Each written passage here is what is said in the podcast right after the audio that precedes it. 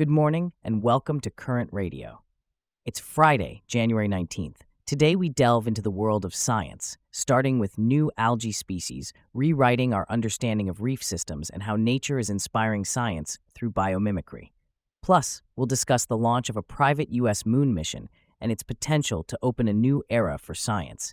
And we'll delve into the consciousness wars, questioning if scientists can ever agree on how the mind works. All this coverage and more, up next. Welcome to Current Radio's Science Station. Please enjoy today's selection of science news. In the heart of the Great Barrier Reef, a groundbreaking discovery has been made that could change our understanding of this World Heritage-listed landmark. Charlotte, can you tell us more about this exciting development? Absolutely, Diego. An international team of marine scientists has identified and officially named four new species of algae. This discovery challenges previous taxonomical assumptions within the Porolithon genus, which is known for its crucial ecological significance in cementing the delicate frameworks of coral reefs and sustaining marine biodiversity. That's fascinating. Can you tell us more about the specific characteristics of these new species? Sure. The four newly discovered species have been named Porolithon lobulatum, Porolithon parvulum, Porolithon panaculum, and Porolithon hoensis. Each of these species has unique features, including their growth form, margin shape, and internal anatomy. For instance, P. lobulatum has branched forms and lobed free margins, while P. panaculum exhibits a mountain-like columnar morphology. What does this discovery mean for our understanding of the Great Barrier Reef and its conservation? This discovery not only adds to the rich biodiversity of the Great Barrier Reef and other remote coral reef areas, but also emphasizes the importance of continuous research and conservation efforts.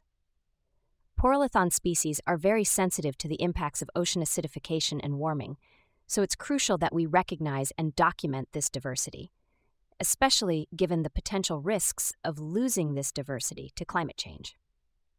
As Associate Professor Diaz Pulido, the research team leader, said, "We can't protect what we don't know." A powerful reminder of the importance of scientific discovery in the face of climate change. Thanks for sharing, Charlotte. In a similar vein, nature has always been a source of inspiration for poets, thinkers, and writers, but it's not just the arts that are influenced by the natural world. Science and engineering are also drawing inspiration from nature in a process known as biomimicry. Charlotte, can you tell us more about this fascinating concept? Absolutely, Diego. Biomimicry is essentially the practice of learning from and mimicking the strategies found in nature to solve complex human problems. It's a fascinating field that's giving us some truly innovative solutions. Can you give us some examples of biomimicry in action? Sure, there are numerous examples. The design model of wind turbines, for instance, was inspired by the fins of humpback whales. The shape of bullet trains is inspired by the beak of the kingfisher bird. Even the ventilation systems we use in tall buildings are inspired by termite mounds.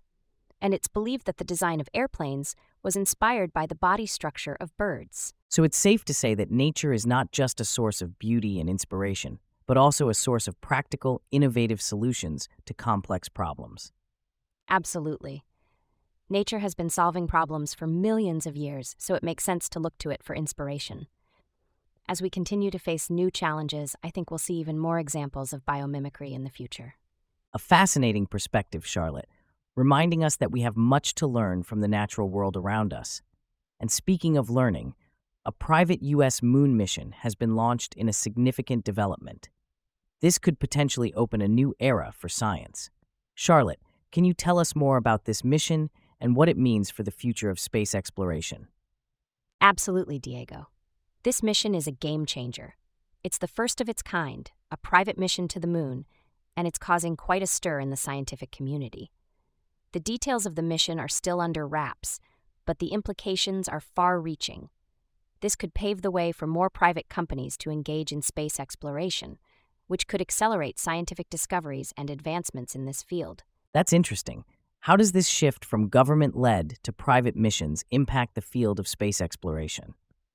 Well, Diego, traditionally, space exploration has been the domain of government agencies like NASA.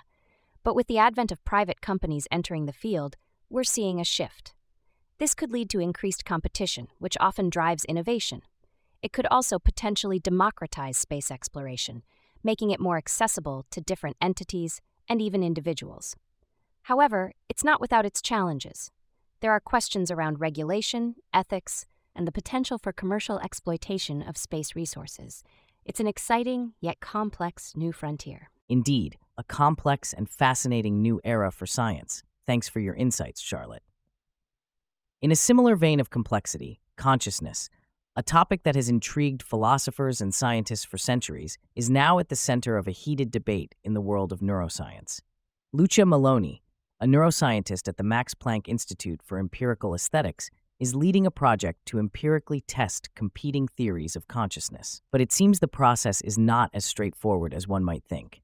Charlotte, could you shed some light on this? Absolutely, Diego. Maloney's project is part of a larger initiative by the Templeton World Charity Foundation, which has committed twenty million dollars to five projects aimed at advancing consciousness research. The goal is to produce evidence that supports one theory and falsifies another. Maloney's group is testing two prominent ideas: integrated information theory, which suggests consciousness is tied to the degree of integrated information generated by a system like the human brain, and global neuronal workspace theory, which posits that mental content becomes conscious when it's broadcast across the brain through a specialized network. Sounds like a challenging task. How has the process been so far? It's been fraught with disagreements and disputes, reflecting wider fractures in the field. Consciousness means different things to different people, which complicates attempts to compare ideas. Moreover, last September, an open letter critiquing integrated information theory as untestable pseudoscience stirred up controversy, causing some researchers to contemplate leaving the field altogether. That's quite concerning. How is this affecting younger researchers in the field?